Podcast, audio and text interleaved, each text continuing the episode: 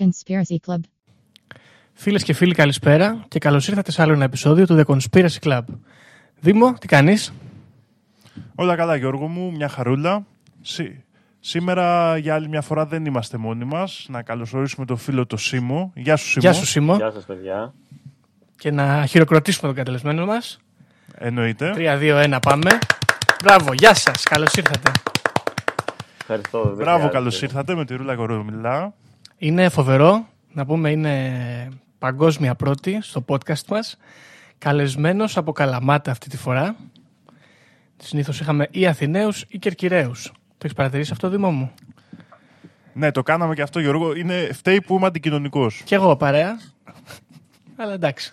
Ανοίγουμε φτερά καινούρια. Άλλες αγορές, να πιάσουμε εκεί δίχτυα. Ε, λοιπόν, σήμερα πριν ξεκινήσουμε, δεν έχω εισαγωγικό σημείωμα γιατί με έχει πλακώσει η κατάθλιψη της καραντίνας και δεν είχα κουράγιο, αλλά μου έκανε μόνο εντύπωση, θετική εντύπωση, θέλω να σας πω παιδιά, ο ξεσηκωμός της Εκκλησίας ενάντια στα σκλαβωτικά μέτρα του lockdown και των απαγορεύσεων, γιατί από την Εκκλησία ίσως ξεκινήσει η Επανάσταση, οι οποίοι βγήκαν και είπαν ότι αυτά τα πράγματα που λένε με εκκλησίες κλειστές και ανθρώπους που δεν μπαίνουν μέσα και παπάδες μόνος τους να ευλογάνε εκεί τα Χριστούγεννα δεν θα περάσουν. Τέρμα αυτά που ξέρατε. Καθεστώτα τυραννικά. Και μπράβο τους εγώ θα πω. Δεν ξέρω αν έχετε άποψη. Εγώ, Γιώργο, κοιτά να δεις, ε, αρχικά θέλω να πω ότι όλοι οι δίθεν αριστεροί, αναρχικοί και λοιπά αυτής της χώρας γίνανε ρόμπα. Ρόμπα. Γιατί μόνο οι χριστιανοί το κρατήσανε ψηλά στην κόντρα και στην αντίσταση και ανοίγουν κρυφά τις πόρτες και μπράβο τους. Εγώ, εγώ θέλω να πω εδώ πέρα ότι δεν θα κρίνει κανένας την ανάγκη κάποιου ανθρώπου να πάει να μιλήσει με το Θεό, το δικό του ή τους θεούς του ή τη θεά του ή ό,τι θέλει τέλος πάντων. Ναι. Ερετική άποψη. Και... Τι; Ερετική άποψη αυτή. Ε, ναι. Γιατί αιρετική άποψη; Γιατί θα πεθάνουμε από κορονοϊό Δήμο επειδή δεν θέλουν οι άλλοι να πάνε στην εκκλησία. Γιατί και αυτοί θα μας σκοτώσουν από κορονοϊό, Γιώργο μου. Ξέρω εγώ Δήμο μου. Δεν το πιστεύω αυτό γιατί τηρούν και τα μέτρα. Σωστό. Και... Πάνε κοινωνάνε όλοι μαζί από το ίδιο κουτάλι, δεν έχουν θέματα. Ωραίο. Δεν ξέρω, κοίτα, η αλήθεια είναι ότι εγώ είμαι υπέρ αυτής της αντίδρασης. Ωραίο. Εντάξει. Και το δίνω και σαν, ε, σαν ιδέα, ας πούμε, για τους άλλους χώρους και τα άλλα πράγματα που στερούνται. Ωραία. Παναστατική η άποψη, λοιπόν. Ε, Ένας άλλος, βέβαια, στον αντίποδα που δεν είναι πολύ επαναστάτης, αλλά είναι πιο συμβατικός τύπος και πηγαίνει με τα, μα- με τα μέτρα, έτσι, ας πούμε. Είναι ο Τάκης ο Τσουκαλάς, ο οποίος έκανε βίντεο στην εκπομπή, δεν ξέρω αν είδατε, που έλεγε ότι θα κάνει εμβόλιο γιατί θέλει να πάει να δει τον Ολυμπιακό. Και αυτό το post έγινε retweet από το Μόσχιαλο, που είναι εδώ της Επιτροπής της Κυβερνήσεως περί κορονοϊού. Και μ' αρέσει γιατί η κυβέρνησή μας γίνεται λίγο πιο λαϊκή και πηγαίνει στα αθλητικά τα στρώματα εδώ, τα, τα, τα λαϊκά, τα του Πειραιά ας πούμε και κάνει retweet και quote μια σοφή μορφή της λαϊκής παράδοσης, τον Τάκη τον Τσουκαλά. Ωραίο δεν είναι αυτό; Να σε ρωτήσω, Γιώργο, αν ο Ολυμπιακός ζητούσε από τον Τάκη Τσουκαλά να δωρήσει ένα νεφρό, θα το έκανε; Σίγουρα. το λέω 100%. Δήμο, κάποια χρόνια πριν, αν ερχόταν ο Τίγρης και μου έλεγε να δώσω εγώ ένα νεφρό, μπορεί και εγώ να το έδινα. Οπότε δεν κρίνω άσχημα τον Τσουκαλά. Περνάμε όλοι δύσκολες φάσεις στη ζωή. Εννοείται, εννοείται. Λοιπόν, εισαγωγικό σημείωμα πάρα πολύ μικρό αυτή τη βδομάδα. Δεν ξέρω αν έχεις κάτι Εγώ εσύ. το μόνο που θέλω να προσθέσω, Γιώργο, είναι αυτό που με ενδιαφέρει εμένα, αλλά εφάπτεται και λίγο των συνωμοσιολογιών. Έγινε ε, μία αποκρυπτογράφηση του 340 ενός σημειώματος του Zodiac Α, ναι, μπράβο. μετά από 51 χρόνια, όποιος ενδιαφέρεται. Ε, Μοιάζει κομπλέ, αλλά ταυτόχρονα το περιεχόμενο είναι μούφα. No spoilers παραπάνω, μπείτε να το διαβάσετε. Σωστό. Θα βάλουμε και ένα link από κάτω άμα θέλετε. Σωστό. Ε, α, και να πω, θέλω να πω αυτό το μικρό πραγματάκι πριν ξεκινήσουμε. Μου έστειλε μήνυμα να κάνουμε εδώ το shout out στο φίλο του Δημήτρη, τον Ακροατή, ο οποίος πολύ συχνά επικοινωνεί με, το, ε, με τη λέσχη μας και μου έστειλε ένα άρθρο, ε, μπορεί να το έχετε δει κι εσείς, που λέει πρώην αρχηγός διαστήματος Ισραήλ, οι εξωγήινοι υπάρχουν, δεν είμαστε έτοιμοι για αυτούς, ο οποίος παραιτήθηκε τώρα και τα έβγαλε στη φόρα. Και θέλω να πω ότι παιδιά το έχουμε βγάλει και στο facebook αυτό, έχουμε βγάλει επίσημη απάντηση. Μην μπλέκετε με mainstream news όταν πρόκειται για ο καλτ και αποκρυφιστικές πληροφορίες. Ακούτε μόνο Conspiracy Club. Δεν, αυτά είναι μετριότητες. Τις ξεπλένουν τις ειδήσεις για να τις βγάλουν έτσι στον κόσμο. Εδώ βλέπετε το ρο το πράγμα. Οπότε Conspiracy Club και Google στην τρίτη σελίδα θα πηγαίνετε απευθείας και κάτω. Και να από είναι, εκεί και πέρα. Από εκεί είναι- και πέρα. Και επίσης να είναι κεφαλαία τα γράμματα στο άρθρο και να έχει αισθητική DOS 1995. Αλλιώς δεν είναι Και το καλό. περνάτε και σε ένα ορθογραφικό έλεγχο. Άμα δεν έχει ορθογραφικά, κάτι πάει στραβά. Έτσι, μπράβο. Λοιπόν, αυτά για το εισαγωγικό σημείωμα, υποθέτω. Πολύ μικρό αυτή τη φορά. Ναι, και σήμερα, από ό,τι έχω πληροφορηθεί, ε, μας έχει φέρει ο φίλος ο Σίμος θέμα. Και μπράβο του. Ναι, παιδιά. Ευχαριστώ. Σας έχω φέρει θέμα σχετικό με, την, ε, με τον τομέα ας πούμε, που σπουδάζω. Για να μιλάμε και ως ε, αυθεντίες, ας πούμε, στον χώρο. Γιατί όλες οι σωστές θεωρίες θέλουν μια αυθεντία στον χώρο. Έχουμε επιστημονική κατάρτιση σήμερα. Ναι, ναι, ναι. Και θα μιλήσουμε για μια θεωρία λίγο πιο pop, ας πούμε. Δηλαδή δεν είναι τόσο... Έχει βέβαια επιστημονικά στοιχεία μέσα, αλλά είναι για pop είδωλα, ας πούμε, και είναι για το Walt Disney. Ω, Είναι μια πολύ famous θεωρία που πλέον είναι αστικός μύθος ουσιαστικά για το αν ο Walt Disney είναι όντως νεκρός ή αν ε, βρίσκεται παγωμένος σε κάποιο υπόγειο περιμένοντας να βρεθεί η θεραπεία για το θάνατο για να τον αναστήσουν ας πούμε και να, να αναστήσει και την Disney σαν εταιρεία και ίσως να κυβερνήσει τον κόσμο, δεν ξέρω εγώ. Το λέω Αρχικά, εγώ να κάνω ένα σχόλιο εδώ πέρα. Πόσο άλλο να, να, να, να αναστήσει την Disney. Έχει αγοράσει τα πάντα να Και πούμε. πόσο να κυβερνάει. Δεν έχει αφήσει τίποτα που να μην έχει πάρει. Κυβερνάει ήδη τον κόσμο, εγώ πιστεύω, η, η Disney. Ναι, αυτό ισχύει. Δηλαδή, ίσως το σχέδιό του ήταν ότι θα, θα αποτύχει η εταιρεία, οπότε ας ας αναστηθώ κάποτε να την αναστήσω. Αλλά τελικά η εταιρεία πάει μια χαρά, οπότε. Και τον έχουν αφήσει στο υπόγειο. Όχι. Πολύ καλά πάει και ε, μπορεί τουλάχιστον όταν τον σηκώσουν τον άνθρωπο να, να είναι έτοιμα τα πράγματα και απλά να τα απολαύσει. Το οποίο είναι καλό. Ναι, Ναι, για να δηλαδή δούμε σκέψου λοιπόν. να- Ε, Σκέψου να έχεις πεθάνει, ας πούμε, και να λες ότι όταν με αναστήσουν θα πρέπει να δουλέψω να κοπιάσω ξανά και να βρεθείς και να μην κάνεις τίποτα. Τέλειο. Είναι τέλειο. σαν τον Demolition Man, ας πούμε, αλλά να βγει και να τον έχουν πιάσει το Wesley Snipes. Μπράβο. ναι, ναι, ναι. Μπράβο. Μπράβο, Δήμο. Κάπως έτσι. Ωραία. Λοιπόν, ε, Σίμω, για πες μας, γιατί εγώ να σου πω την αλήθεια ότι αυτή την ιστορία την έχω ξανακούσει και όταν μου την είπες, γιατί μου έκανες λίγο spoiler εκεί, ε, την, ε, αλλά εγώ θεωρώ την αλήθεια, ας πούμε. Από μικρό παιδί θυμάμαι να το λέμε. Η αλήθεια είναι, Δήμο, ότι και εγώ θεωρούσα πολύ καιρό την αλήθεια. Και βέβαια, ξέρεις, μέσα μου ακόμα πιστεύω ότι ίσως είναι αλήθεια. Δηλαδή θέλω, ξέρεις, είναι αυτή η πλευρά του εαυτού σου που λέει ότι αυτά τα όνειρα δεν γίνονται να μην είναι ψέματα. Αλλά από ό,τι φαίνεται δεν είναι αλήθεια. Δηλαδή υπάρχουν πολλά, πολλές τρύπες στην ιστορία αυτή. Και υπάρχει και ένας τύπος ο οποίος είναι μια πολύ ωραία φιγούρα που ευθύνεται εν μέρη για όλη αυτή την, ε, την ιστορία που θα σας φανεί πολύ ενδιαφέρον. Δεν ξέρω, Γιώργος, εσύ την ήξερες τη θεωρία αυτή; Ναι, βέβαια, την έχω ξανακούσει και νομίζω ότι όλοι πιστεύουν στην πραγματικότητα ότι ο Disney είναι παγωμένος στο υπόγειο. Τον έχουν βάλει στο καζάνι το καλό, αλλά. Και επίσης να σου πω εσύ μου τώρα μην προδικάζουμε. Κάτσε να δούμε. Μην, Ναι, το, ναι, ναι, ναι, δεν- μην το παρατάς το όνειρο από τώρα, περίμενε.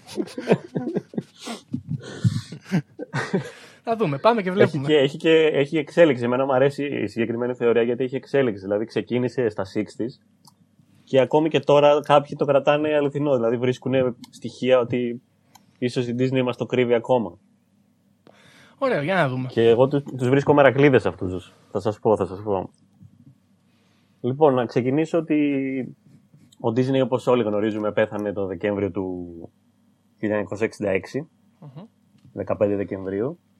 Και είχε καρκίνο επειδή ήταν ε, μανιώδης καπνιστής. Και αυτό δεν ήταν και πολύ γνωστό γιατί η Disney έκρυβε στις φωτογραφίες του, δηλαδή έσβηνε με μοντάζ τα, τα τσιγάρα. Επειδή είχε μια εικόνα, ας πούμε, του, με τα παιδιά, ξέρεις, και ότι είναι αυτός ο, της, της παιδικής αθωότητας, ας πούμε, ο παππούς. Όπως κάνανε στο Λούκι Λουκ, ας πούμε. Ναι, ναι, ναι. Μπράβο. Που βάλανε το Λούκι Λουκ μετά από το τσιγάρο, είχε άχυρο. Ε, Ναι, ναι. Και του σβήναν τα τσιγάρα τις φωτογραφίες πολλές. Δηλαδή έκανε δημόσιες εμφανίσεις με τσιγάρο στο χέρι. Και οι φωτογραφίες είναι απλά δύο δάχτυλα κολλημένα που δεν έχουν τσιγάρο. Ωραίο. Το οποίο είναι λίγο αστείο. Και ήταν και σοκ, δηλαδή, όταν ε, μετά ανακοινώθηκε, ας πούμε, ότι ο Disney πέθανε και πέθανε νωρίς 65 χρονών. Ε, ήταν και ένα σοκ από τι πέθανε, πώς έγινε. Και μετά ξέρεις, εξελίχθηκε ότι είχε καρκίνο στα πνευμόνια γιατί ήταν μανιώδης καπνιστής και όλοι πέσανε από τα σύννεφα. Ξέρουμε τι μάρκα κάπνιζε. Όχι. Δυστυχώς δεν έχω. Δεν γνωρίζω. Δεν και δεν πειράζει. σκέφτηκα και να για το. κάντε μερικές υποθέσεις. Δεν σκέφτηκα και να το ψάξω. Μάλμπορο εγώ θα πω μάλλον. Που είναι Μάλλον έτσι. ήταν γνωστός ε... φωνιάς της εποχής, οπότε μπορεί. Ναι, Μάλμπορο κάπνιζε και ο δάσκαλος Γκουρτζίεφ, για όποιον ενδιαφέρεται. ωραίο. Ε, για να δούμε, θα σας πω παιδιά. How many... Καταρχάς κάπνιζε πολύ, ε, όντως, πω πω χαμός. Ε, ναι, ναι, ναι, ήταν μανιώδης. Θα ψάξω να τη βρω τη μάρκα μέχρι να κλείσουμε το επεισόδιο, ελπίζω να τα καταφέρω. Οκ, αν τη βρεις, ενημέρωσέ με. Μμ. Και η, όλη αυτή λοιπόν η θεωρία ξεκινάει με το ότι ο, ο Disney διαγνώστηκε με καρκίνο και του δώσανε κάποιους, κάποιο χρόνο ζωής, ας πούμε, τύπου 6 μήνες, ένα χρόνο. Του είπαν ότι δεν, δεν θα αντέξει παραπάνω. Αλλά ο Disney πέθανε 34 μέρες μετά από αυτή τη διάγνωση. Έκανε δηλαδή, έκανε εγχείρηση, το αφαίρεσε τον ε, όγκο από τον ένα πνεύμονα, του είπαν ότι έκανε μετάσταση στον άλλον και δεν μπορούν να το προλάβουν. Και του δώσανε το προσδόκιμο ζωής, ας πούμε, αυτό και πέθανε 34 μέρες μετά στο νοσοκομείο του Αγίου Ιωσήφ, το οποίο ήταν απέναντι από τα στούντιο. Ακριβώς. Δηλαδή, Οπότε. κάποιοι λένε κάπου που διάβασα ότι περνούσε και απέναντι με τα πόδια, ας πούμε, και πήγαινε στο νοσοκομείο. Δεν νιώθω καλά. Οκ. Μμμ. Και το πρώτο, ας πούμε, ύποπτο είναι ότι ενώ του είπαν ότι θα ζήσει ένα χρόνο, πέθανε τόσο σύντομα. Αλλά η- ε, υπάρχουν στοιχεία που υπάρχει δηλαδή το πιστοποιητικό θανάτου του, υπάρχουν όλα. Και υπάρχει και ο τάφος του, ας πούμε, βρίσκεται σε ένα, σε ένα πάρκο που είναι σαν ε, ιδιωτικό νεκροταφείο στην ε, Καλιφόρνια, το Forest Lawn Memorial Park όπου εκεί ας πούμε είναι κάπως σαν ιδιωτικό νεκροταφείο για διασημότητες και τον αποτέφρωσαν και έβαλαν τις τάχτες τους σε ένα δοχείο που το οποίο βρίσκεται εκεί. Αλλά είναι ιδιωτικό και η, η, η κηδεία έγινε σε κλειστό οικογενειακό κύκλο και το κοινό δεν μπορεί να πάει να δει. Δεν μπορούσε δηλαδή τότε. Νομίζω πλέον έχει αλλάξει, αλλά δεν μπορούσε τότε να μπει να δει ας πούμε τον ε, τάφο του Walt Disney. Και ταυτόχρονα με το ότι ο θάνατος του αποκρύφθηκε για λίγο, δεν έγινε δηλαδή γνωστό στη δημοτικότητα αμέσως μέχρι να βρούνε τι θα κάνουν με την κηδεία, να διαβάσουν τη διαθήκη του κτλ. Το κοινό δεν ήξερε. Αυτό δημιούργησε μια θεωρία ότι γιατί μας τα κρύψατε όλα αυτά; Ας Σωστό. πούμε, γιατί να μην μπουν κατευθείαν ότι πέθανε ο Walt Disney, γιατί ήταν της εποχής μια προσωπικότητα πολύ γνωστή. Και όλο αυτό ξεκίνησε μια φήμη τι έγινε με το θάνατό του. Λίγο αργότερα βρέθηκε ένας ε, δημοσιογράφος, ο οποίος είναι ανώνυμος, δεν βρήκα πληροφορίες, ο οποίος είπε ότι τρύπωσε στο νοσοκομείο, ντυμένος νοσοκόμος.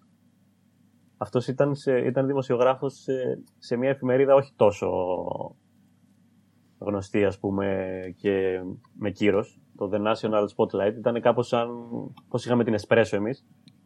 Ωραίο. Εντάξει, η Εσπρέσο έχει κύρος όμως. Ναι, ναι, το δέχομαι. Έχει ένα κύρος διαφορετικό. Ναι. Το σωστό το κύριο.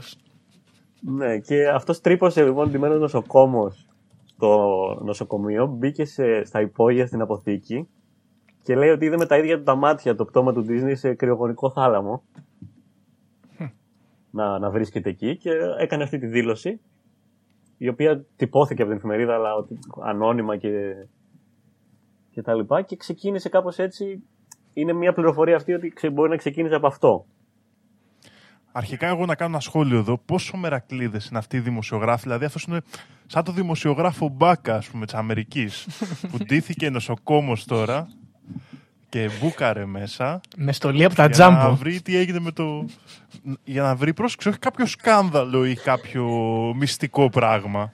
Αλλά μπήκε για να δει τι έγινε με το θάνατο του Walt Disney. Δηλαδή, όλοι οι μαχητικοί μας δημοσιογράφοι ασχολούνται με τα κουτσομπολιά, ρε παιδιά. Δεν είναι τέλειο αυτό. Καλό είναι αυτό, Δήμα. Ε, ναι, μα, μα αυτό τι- το να μπει, ας πούμε, τι, να ψάξει τι γίνεται στα απόκρυφα του Πενταγώνου, όχι. Μας ενδιαφέρει τι κάνει ο Disney. Ο λαός αυτό θέλει. Έτσι, μπράβο.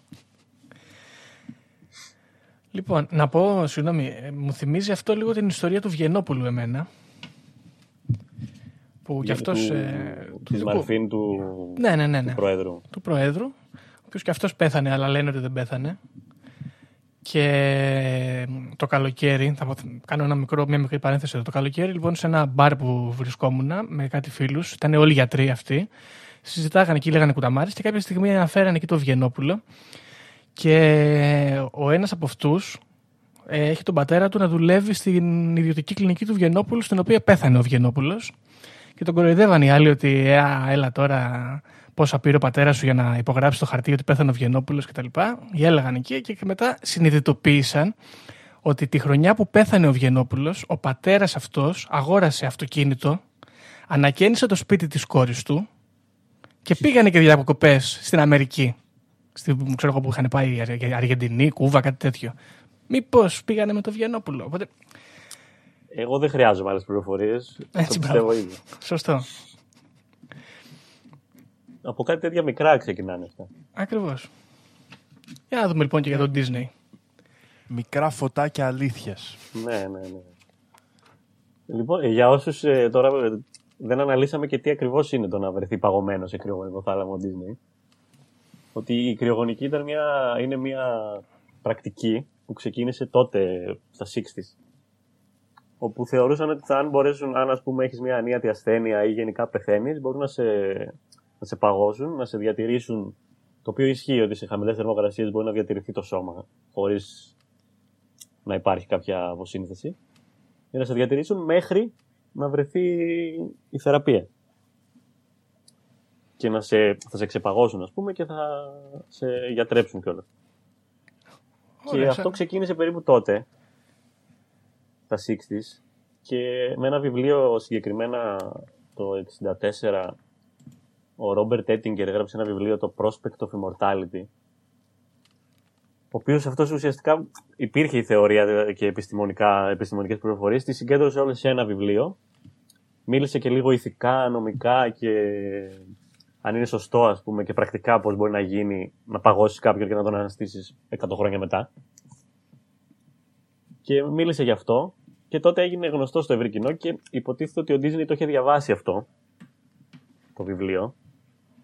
Οι, οι, οι θεωρίες λένε ότι βρέθηκε σε επαφή γιατί δεν γίνεται γιατί ήταν κάπως best seller της εποχής. Οπότε διάβασε αυτό το βιβλίο και εν- ενδιαφέρθηκε ας πούμε για την κρυογονική και πώς θα γίνει αν πεθάνει να, να παγώσει. Και αυτό υποστηρίζουν και κάποιες βιογραφίες του κυκλοφόρησαν μετά που οι οποίες πλέον είναι μη έγκυρες και ήταν λίγο απλά για, να, για τα μάτια του κόσμου το 90 ας πούμε και το 93 έγραψαν κάποιοι κάποιες ε, βιογραφίες του. Οι οποίες ε, υποστήριζαν αυτό ότι αυ- είχε σχέση με το, με το θέμα τον ενδιέφερε πολύ και ότι είχε και φόβο με το θάνατο, δεν ήθελε να πεθάνει.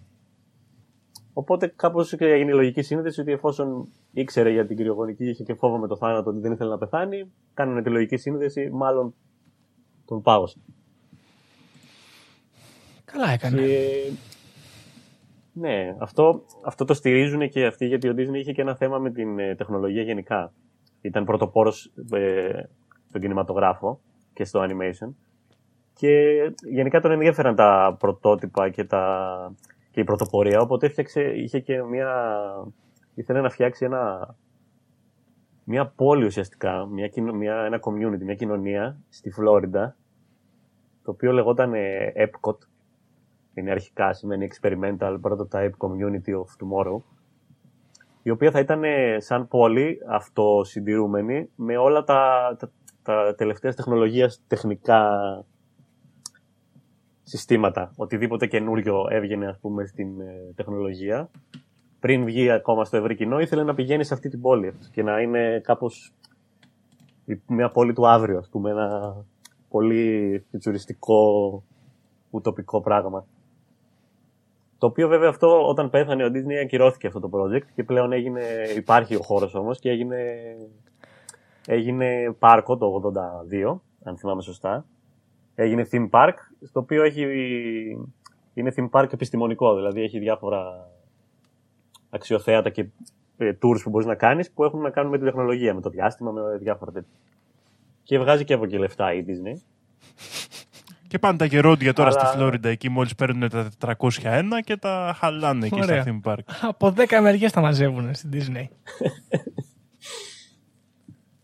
Ναι, και αυτό. α, Οπότε οι συνδέσεις με την τεχνολογία γίνονται ήταν ένα πολύ λογικό πράγμα. Ας πούμε, αν είσαι φαν του Disney και φαν των- των θεωριών της συνωμοσίας, λες: Οκ, του άρεσε η τεχνολογία, ήξερε για την κρυογονική και μάλλον τον έχουν παγώσει.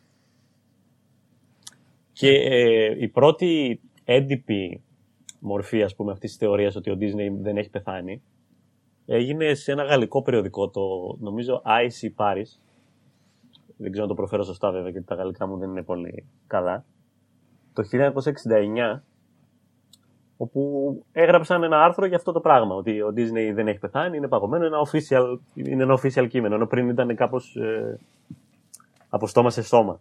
Δηλαδή έβγαινε κάποιος, έκανε μια δήλωση, κάποιος την αναπαρήγαγε, ενώ εκεί ήταν η πρώτη official, ας πούμε, ενημέρωση. Βέβαια το περιοδικό και μετά ε, βγήκαν και είπαν ότι ήταν ε, φήμη από υπαλλήλους του Disney ή πρώην υπαλλήλους που τους είχε διώξει γιατί γενικά ήταν ε, μια προσωπικότητα, δεν ήταν και τόσο καλός εργοδότης και είχε και κάποιες απόψεις κάπως ε, συντηρητικές και αυτοί είχαν θέμα μαζί τους, ας πούμε, προσπαθούσαν κάπως να του ρίξουν λάσπη και πάτησαν πάνω σε αυτή τη φήμη και είπαν θα το πούμε στο περιοδικό να το τυπώσει για να γίνει κάπως ας πούμε ρεζίλ και να σπηλώσει το όνομά του. Μάλιστα. Ναι. Και όλο αυτό κάπως εκεί το 69, εκεί με το 70 ας πούμε ήταν ένα, ένα θέμα και εκεί, εδώ μπαίνει η καλύτερη προσωπικότητα, η μεγαλύτερη της ιστορίας αυτής, όπου είναι ένας ε, τεχνικός τηλεοράσεων, ο Bob Nelson, Bob Nelson. Bob. Ο Bob. ναι, είναι τε- τέλειο όνομα για τέτοια κατάσταση. Ο οποίος, ο τεχνικός τηλεοράσεων αυτός, τον ενδιέφερε το ταξίδι στο διάστημα, σαν α, θέμα.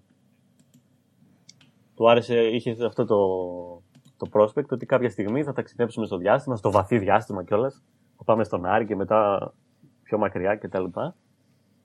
Και κάπου διάβασε το βιβλίο για την, ε, που είπαμε πριν για την κρυογονική και αποφάσισε ότι για να ταξιδέψουμε στο διάστημα πρέπει κάπως να βάλουμε τα, σω- τα, να- τα σώματα που θα ταξιδέψουν οι αστροναύτες επειδή θα πάνε πάρα πολύ μακριά να μπουν σε κατάσταση αναστολής των βασικών λειτουργιών ας πούμε κάπως.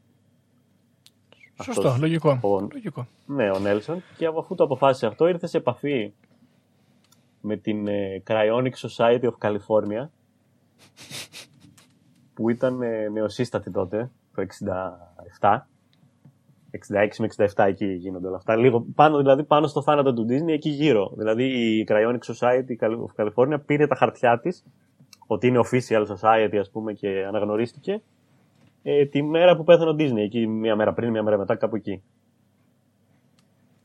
Οπότε αυτός ήρθε σε, αυτή- σε επαφή με, την, ε, με το Cryonic Society και για κάποιο λόγο δήλωσε ο ίδιος ότι βρέθηκα λέει, σε ένα δωμάτιο με επιστήμονες και εκατομμυριούχους. Και δεν περίμενα λέει, να με δεχτούν όλοι αυτοί στο, στον κύκλο τους, αλλά για το θέμα της κρυογονικής και όλο αυτό ήξερα τα περισσότερα από όλους αυτούς. το οποίο λέει κάποια πράγματα. Είναι μετριόφρον. Ναι, λέει κάποια Μπράβο. πράγματα και για αυτόν και, και για το society. Ε, πρώτα απ' όλα, εγώ εκτιμώ πάρα πολύ έναν άνθρωπο ο οποίος είναι χομπίστας, αλλά δεν έχει χόμπι να μαζεύει γραμματόσημα, έχει χόμπι τα ταξίδια στον χρόνο και την κρυογενετική. Ωραίο. Δεν είναι ρε παιδί μου, με, Ναι, με, σε αυτό- με αυτό- φτιάχνει. Πώς να Αυτό το μπορούμε πω, να το έτσι. δώσουμε. Δηλαδή από, από, τηλε, από τηλεοράσεις ε, και επισκευές βρέθηκε να έχει αυτή τη σχέση ας πούμε και να ασχολείται με αυτό το πράγμα. Ακριβώς. Και το καλύτερο Τέλος. δήμο, το καλύτερο δήμο Ναι. Ε, πες και θα σου πω. Ναι, όχι, εγώ θέλω να πω ότι εγώ ψήνομαι πολύ για αυτά, γιατί και ένας από τους ανθρώπους που συμπαθώ πάρα πολύ, ο Τίμο Θηλύρη ήταν τρελός φαν της ε, κρυογονικής και γενικά της αθανασίας. Και με ψήνει, δηλαδή εμένα έχει διάφορα κείμενα ο Τίμο Θηλύρη, άμα ενδιαφέρεται κάποιος να διαβάσει για αυτό το θέμα της επέκτασης της ζωής. Με έναν ψυχεδελικό τρόπο, να προσθέσω. Α, ακόμα καλύτερα. Λοιπόν, ωραία, για πες, λοιπόν. Ναι, λοιπόν, ο κύριος Νέλσον αυτός έκανε το χόμπι του, όπως είπες, που ήταν χομπίστας, το έκανε επάγγελμα. Γιατί βρέθηκε πρόεδρος του Cryonic Society. Αυτά είναι. τον, ψ- τον ψήφισαν οι Cryonic Society, ας πούμε, συ- συγκεντρώθηκαν εκεί και τον ψήφισαν πρόεδρο και επίτιμο και εκπρόσωπο, όχι επίτιμο, ε, εκπρόσωπο, εκπρόσωπο τύπος μου ήταν το πρόσωπο της εταιρείας. Ωραίο. Μαλάκα, πόσο τέλειο είναι Μπράβο αυτό. στον Μπομπ Νέλσον. Αυτός μιλούσε δηλαδή για την ε, Cryonic Society. Μαλάκα, αυτό Αλλά είναι αυτός δεν φοβερά είχε- τέλειο. Γιατί είναι σε Ναι, φάση α- ότι εγώ θέλω να μάθω για αυτό το πράγμα που κάνετε. Πάω εκεί πέρα και καταλαβαίνετε πόσο καλύτερα τα ξέρω που με κάνετε πρόεδρο. Έτσι, μπράβο. Ναι, είναι achievement ζωή, δηλαδή κατάφερε κάτι που δεν το περίμενε κανείς. Αυτά γινόντουσαν βέβαια μόνο στα 60s, πιστεύω. Και στα 70s, ναι, με είναι. παλιές είναι εποχές. πιθανό. Να βρεθεί δηλαδή σε ένα δωμάτιο με επιστήμονες και εκατομμυριούχους και να είσαι ο πιο καταρτισμένος σε κάτι σε αυτό, στο θέμα στο οποίο μιλάνε. Ε, είναι, είναι της εποχής, δηλαδή δεν γίνεται. Πιστεύω ότι κάποια άλλη εποχή δεν θα γινόταν. Ισχύει. Ναι, και ο, ο συγκεκριμένος δεν είχε καν πτυχίο ε, επιστημονικό τίποτα και δεν είχε τελειώσει το Λύκειο. Ναι, αλλά το αγαπούσε πολύ. Ναι, αγαπούσε το χόμπι του και το έκανε επάγγελμα. Το Ωραίο. δίνουμε. Αυτός λοιπόν μαζί με το Cryonic Society, ένα μήνα μετά το θάνατο του Disney, περίπου, στις 12 Ιανουαρίου το, το 67, ε, παγώσαν τον πρώτο άνθρωπο. Ε, έναν καθηγητή ψυχολογίας, ο James Bedford λεγότανε, ο οποίος ε, πέθαινε και ζήτησε από τον, ε, από τον Έλσον, του είπε ότι θέλω να με παγώσετε. Ξέρω ότι ε, του είπε 99% δεν θα αναστηθώ κάποτε. Αλλά λέει δεν το κάνω για μένα, το κάνω για τα παιδιά μου και για τα εγγόνια μου. Προσφέρω δηλαδή σε αυτή την επιστήμη, στην κρυογονική, ώστε κάποια στιγμή να την τελειοποιήσετε τόσο πολύ, ώστε τα παιδιά μου να μην πεθαίνουν, ας πούμε, να... τα εγγόνια μου να μπορέσουν να ζήσουν για πάντα. Ωραίο. Τίμιο. Ναι, αυτός λοιπόν ο κύριος, το σώμα του βρίσκεται ακόμα ε, διατηρημένο στο, σε ένα κέντρο κρυογονικής στην Αριζόνα, το οποίο λέγεται Alcor ε, Life Extension Foundation, το οποίο υπάρχει ακόμα. Είναι λίγο, βέβαια, η επιστημονική κοινότητα με την κρυογονική δεν έχει καλή σχέση. Περίεργο. Ναι, δηλαδή κάπως τους έχουν ότι είναι κομπογιανίτες, ψευδοεπιστήμη. Αλλά εντάξει, αυτά είναι προσωπικές απόψεις, εγώ δεν κρίνω. Σωστό. Στους επιστήμονες. Αλλά ο Νέλσον, επειδή έκανε επιτυχία με αυτό που πάγωσε τον πρώτο άνθρωπο, έγραψε και βιβλίο. ε, We froze the first man. Δωρικός. Έτσι, ναι, μπράβο. Ναι, και έγινε ψηλοδιάσημος με όλο αυτό εκείνη την εποχή. Και ήθελαν και άλλοι άνθρωποι, ας πούμε, να, να συμμετέχουν σε αυτό να μην πεθάνουν. Και ε, βρέθηκε, του, ε, του έκαναν δωρεά σώματα, δηλαδή κάποιοι που πέθαναν ή συγγενείς, ας πούμε, που είχαν έναν ε, που πέθανε πρόσφατα, ε, πήγαν στον Έλσον και του είπαν πάγωσέ τον και κάποια στιγμή να τον, ε, να τον ξεπαγώσεις. Και ε, ισχυρίζεται ότι μέχρι το, 60, μέχρι το 70 είχε παγώσει άλλα 8 άτομα. Γιατί είχε και ένα κόστος όλο αυτό. Μμ. Και... Εντάξει, καλή, καλά πήγε. 8 άτομα δεν είναι και λίγα. Ναι, δεν είναι λίγα. Και το πρόβλημα είναι ότι αυτός και όλο το society αυτό, το οποίο υπάρχει ακόμα. Μετά μετονομάστηκε, άλλαξε, εξελίχθηκε, αλλά υπάρχει ακόμα. Δηλαδή η αρχή που έκανε ο Νέλσον και αυτή η παρέα εκεί, ε, κρατάει. Αυτός λοιπόν, επειδή το πρώτο ήταν επίσημο και κάπως, μετά οι υπόλοιπες δωρεές ήταν λίγο πιο πριβέ, ε, δεν ήξερε τι να κάνει. Δηλαδή τους πάγωσε, αλλά επειδή ήταν πολλοί, οι 8 άνθρωποι, θέλει ένα, θέλει ένα facility, ας πούμε, καλό, ε, δεν είχε κάτι που να τους βάλει, γιατί το society δεν είχε χώρο και το αντίστοιχο part τους Cryonic Society στην ε, Washington ούτε αυτό είχε, αυτό δεν είχε καν έδρα, ενώ της Καλιφόρνια είχε ας πούμε. Τους έβαλε σε, στον καράζ ενός φίλου του, Παναγία μου. μέχρι να βρει χρηματοδότηση ας πούμε για να τους βάλει κάπου. Προσωρινά ας πούμε ήταν σε ένα γκαράζ, ε, 8 κάποιοι παγωμένοι Είχε 8 πτώματα στον Α, καράζ του, ωραίο. Ναι, σε πάγο. Αργότερα βρήκε βέβαια κάποια χρηματοδότηση, αγόρασε ένα, είχε δηλαδή χώρο που τους έβαλε, αλλά επειδή γενικά δεν κατάφερε να, να βρει ουσιαστική χρηματοδότηση και σπόνσορες για να, να λειτουργήσει όλο αυτό κανονικά, ε, απελπίστηκε, ξέμεινε από λεφτά και απλά έκλεισε το, κατέβασε το γενικό στο χώρο αυτόν που είχε βρει και έφυγε Και τα πτώματα; εξαφανίστηκε. Τα πτώματα έμειναν εκεί, τα ανακάλυψαν τα μέσα μαζικής ενημέρωσης μετά τα media της εποχής, ας πούμε. Ανακάλυψαν ότι έγινε αυτό, ότι αυτός εξαφανίστηκε, έφυγε και έκλεισε και το γενικό και, και βρήκαν πτώματα μέσα που ήταν σε αποσύνδεση, ας πούμε, Ναι. Σε ένα χώρο μόνα τους. Και οι συγγενείς δεν το ήξεραν, δεν το, δεν το ενημέρωσε κανέναν. Οι συγγενείς νόμιζαν, ας πούμε, ότι το αγαπημένο τους πρόσωπο είναι παγωμένο κάπου και κάποια στιγμή θα ξαναζήσει. Ωραίος. Και το έμαθαν από τα media. Δηλαδή, όταν ανακοίνωσαν τα media ότι έγινε αυτό το πράγμα, είπανε, Ωχ, είναι και δικός μου εκεί. Λοιπόν, όσο Και το περνάει ο έκαναν καιρός, μήνυση του. αυτός ο Μπομπ Νέλσον γίνεται όλο και καλύτερος. Ναι, ναι, ναι, ναι. Είναι... Εγώ τον αγάπησα. Μπήκε μέσα στην ψυχή μου. Σίμω, δεν ξέρω αν. Ε, αυτόν έχεις, το έκαναν ε, μήνυση. Συγγνώμη να σε διακόψω λίγο. Επειδή β- βρήκα ένα Ναι. άρθρο και τυχαία έπεσα και έχει τη δήλωση του Νέλσον. Δεν ξέρω αν την έχεις ε, βρει και εσύ. Ε, τι είπε όταν ε, του, το, τον φε... ήρθανε και τον ρωτήσανε ρε παιδί μου τι έκανες για όταν κλείδωσες ας πούμε το, εκεί το, το, το μέρος με, του, με τα πτώματα. Δεν ξέρω το έχεις δει αυτό; Έχω βρει, ναι, έχω βρει κάποια, κάποια δήλωση, αλλά αν έχεις, ας πούμε, τη συγκεκριμένη, μπορείς να την, ε, Ναι. να την πεις. Και λέει μόλις κλείδωνα λέει το χώρο η, η καρδιά μου είχε σπαράξει. Πω, πω, πω. Πήγα έξω στην έρημο και έκανα μια τελετή και είπα αντίο σε αυτούς τους ανθρώπους. Ήταν το καλύτερο που μπορούσα να κάνω. Παιδιά, δεν ξέρω. Συγκινητικός. Δεν ξέρω. Συγκινητικός.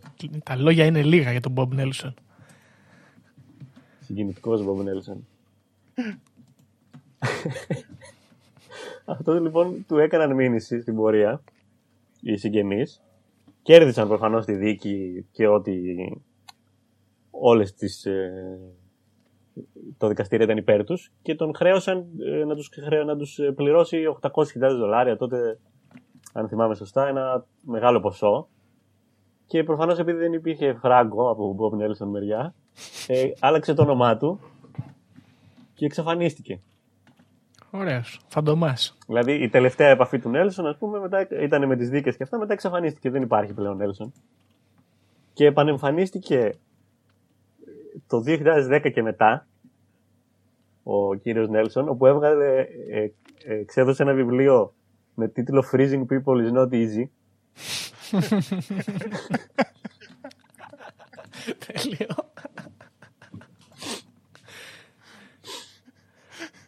στο οποίο λέει- εξι- εξιστορεί όλα τα γεγονότα.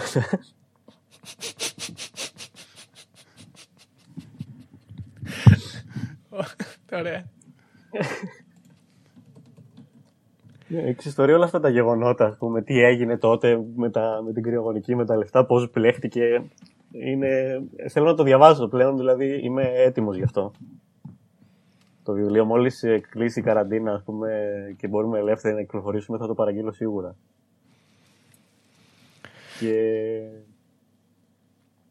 Αυτός λοιπόν ο κύριος ε, έκανε δηλώσεις και τώρα όταν επανεμφανίστηκε ας πούμε, το 2014 και στο βιβλίο αναφέρει πολλά πράγματα, αλλά η καλύτερη δήλωση που είχε κάνει σε σχέση με το θέμα μας με το Disney ήταν το 1972 όπου δήλωσε σε συνέντευξή του στους New York Times ότι είπε με, με θράσος ότι ο Disney ήθελε να τον παγώσουμε. Είπε αυτή την πληροφορία. Αλλά λέει, πολλοί πιστεύουν ότι ο Disney είναι παγωμένος κάπου και το σώμα του είναι σε κάποιο υπόγειο ε, κρυμμένο. Αλλά στην αλήθεια, στην ουσία λέει ότι είναι ότι ο Disney δεν πρόλαβε. Δεν είπε σε κάποιον ότι θέλει να τον παγώσουμε, δεν ανέφερε σε κάποια διαθήκη τίποτα. Οπότε τον αποτέφρωσαν και άρα έχασε ουσιαστικά. Δηλαδή δεν πρόλαβε να παγωθεί. Oh, την πάτησε. Γιατί λέει και δήλωσε κιόλας ότι έχω δει τις τάχτες του. Είπε, είπε ότι ένα μήνα μετά παγώσαν τον πρώτο άνθρωπο. Και λέει, αν είχαμε παγώσει τον Disney, θα το μάθαινε όλος ο πλανήτης και θα ήταν σαν είδα σωτηρίας για μας. Ναι. Γιατί θα γινόταν, θα γινόταν ακόμη πιο famous. Θα πηγαίναν όλοι να παγωθούν. Σωστό. Και θα έπαιρναν ναι, λεφτάκια και δεν θα, θα χρειαζόταν και... να κλείσει, ας πούμε, το διακόπτη. Ναι, ναι, ναι, και να κάνει τελετή στην έρημο για του κακόμερου. Και στη συνέχεια μετά σε μεταγενέστερες δηλώσεις είπε ότι η... πριν το θάνατο του, του Disney τον, είχε πάρει, τον είχαν πάρει τηλέφωνο από τα στούντιο, από την Disney και τον ρωτούσαν πληροφορίες για τις εγκαταστάσεις, το προσωπικό, τι γίνεται ακριβώς εκεί, πόσους αν έχουν γιατρούς, τι συμβαίνει ακριβώς, θέλαν να μάθουν ακριβώς τη διαδικασία. Οπότε είπε ότι θεωρεί ότι ο Disney ήθελε, απλά δεν πρόλαβε. Και από αυτές τις δηλώσεις λοιπόν πιάστηκαν πολλοί συνωμοσιολόγοι και fans του Disney που δεν θέλαν να έχει πεθάνει. Και κράτησαν μόνο τα κομμάτια του ότι ο Disney ήθελε να τον παγώσουμε. Και τα κομμάτια, ας πούμε, ότι βρίσκεται σε κάποιο υπόγειο κρυμμένος. Και έτσι απογειώθηκε αυτή η, μετά από αυτή τη δήλωση απογειώθηκε αυτή η, η θεωρία ότι ο Disney είτε ε, διάβασα κάπου ότι μερικοί πιστεύουν ότι δεν είναι όλος το, όλο το σώμα του, είναι μόνο το κεφάλι του. Παναγία μου γιατί δεν είχαν ας πούμε τις σωστές ε, ακόμα τη σωστή γνώση για να τον παγώσουν όλον, οπότε του είπαν θα κρατήσουμε μόνο το κεφάλι σου. Τι βάρβαρο είναι αυτό τώρα. Ναι, κάπως σαν το, το Futurama, το animation. Ναι, τα κεφάλια σε βάζα. Σωστό. Αυτό μου θύμισε. Καλά, συγγνώμη και... τώρα, αυτοί βγήκανε, αφού βγήκε ο Μπομπ Νέλσον και είπε ότι τελικά δεν τον παγώσαμε, τότε ψηθήκανε όλοι ότι παγώθηκε. Ναι, αυτό είναι το παράδοξο. Ναι, εντάξει. Γιατί αυτός είπε ότι δεν παγώθηκε. Η κόρη του Disney μετά, μετά τη δήλωση του Νέλσον ότι, ότι ο Disney ήθελε, βγήκε και είπε ότι δεν είναι παγωμένος, είναι νεκρός. Και η φήμη κιόλας ότι ήθελε είναι ψεύτικη. Μάλλον δεν ήξερε καν τι είναι η κρυογονική. Αλλά οι σωστοί fans πιστεύουν ότι όλα αυτά είναι ψέματα. Και ότι εφόσον μας κρύψατε την κηδεία το χρονικό της κηδείας, ας πούμε, νωρίς και το πότε πέθανε, γιατί πέθανε, τι γίνεται. Όλο αυτό έγινε για να τον κρύψετε. Και ότι ο Νέλσον είναι στο κόλπο, ας πούμε, και είπε και αυτός. Ε, Εντάξει, ότι είπε και αυτός ψηλοψέματα και απλά του ξέφυγε. Δεν το χειρίστηκε σωστά, ας πούμε, οπότε πιάσανε τις σωστές πληροφορίες. Έχουν και αυτά τα δικιά τους. Ναι, και πάνω στη δήλωση Νέλσον που λέει ότι είναι σε κάποιο υπόγειο, πατήσανε και είπαν μετά ότι κάποιους μήνες μετά το θάνατο του Disney, λίγους, ε, δημιουργήθηκε το, ε, οι πειρατές της Καραϊβικής στο πάρκο, στην ε, Disneyland. Ο χώρος, ας πούμε, το, το θεματικό και όλο αυτό του πειρατές της Καραϊβικής δημιουργήθηκε λίγο μετά από το θάνατο του Disney τότε. Okay. Και, και τότε αποφάσισαν οι, οι συνωμοσιολόγοι ότι, και όλοι αυτοί ότι αυτό είναι το μέρος που είναι ο Disney και είναι κάτω από τους πειρατές της Καραϊβικής το τρενάκι, ας πούμε, όλο αυτό βρίσκεται κάτω στο υπόγειο και για να το καλύψουν εντελώς, ότι χτίσανε κάτι καινούριο για να κρατήσει ας πούμε, το θάλαμο του Disney, γιατί θέλει, θέλει κάποια ενέργεια, θέλει κάποια μηχανήματα όλο αυτό για να μείνει. Για να δικαιολογήσουν ότι χτίσανε κάτι καινούριο στην Disneyland, φτιάξανε και ένα καινούριο πάρκο από πάνω. Λεφτά υπάρχουν έτσι κι αλλιώς. Ναι, ναι, ναι, προφανώς. Οπότε είναι η, η πλήρης θεωρία είναι ότι ο Disney είναι παγωμένος κάτω από, τη, από τις πειρατές της Καραϊβικής στο θεματικό στη Disneyland είτε το κεφάλι του το ολόκληρος και περιμένει να τον ξεπαγώσουν. αυτό είναι το... Αυτό ήταν της εποχής τότε, ας πούμε, τι έγινε. Και η, η μετέπειτα το 90, ας πούμε, και το 80 ξανααναπτερώθηκε με τις... Ε, με τις ε, θα σας είπα πριν τις βιογραφίες του που βγήκανε κάποιοι κύριοι και δήλωσαν ότι ε, ήθελε, να παγώ, ήθελε να παγωθεί και είχαν ψεύτικες πληροφορίες ας πούμε και στοιχεία και συζητήσεις. Οπότε αναπτερώθηκε και τότε. Μάλιστα. Ε, εδώ, ας πούμε, κάτι ναι, να... θέλω να πω κάποια πράγματα εδώ. Καταρχάς, τι ωραίο το Cryonic Society of California που είναι, ξέρω εγώ, εταιρεία με καταψύκτες τύπου Morris, Samsung και έχουν απόθεμα και σου λέει τι να τα κάνουμε τώρα, να κάθονται. τους βάλουμε μέσα να τους παγώσουμε και καλά ότι δεν θα πεθάνουν. Πονηροί. Μ' αρέσει αυτή η ιδέα. Από την άλλη, πριν σκεφτόμουν πόσο κρίμα είναι να είσαι ο Disney, να έχεις όλο τον κόσμο στα πόδια σου, να πεθάνεις και να σε καταψύξουν κάτω από θεματικό πάρκο που εξυμνεί τον Johnny Depp. Δηλαδή είναι αμαρτία μεγάλη από το Θεό. Στενάχωρο πολύ δηλαδή. Ναι, μετέπειτα δηλαδή αν, αν ξυπνήσει κάποια στιγμή ο Disney από εκεί, ε, δεν ξέρω αν θα του αρέσει όλο αυτό. Όντως. δεν, δεν πιστεύω ότι θα, θα νιώσει καλά.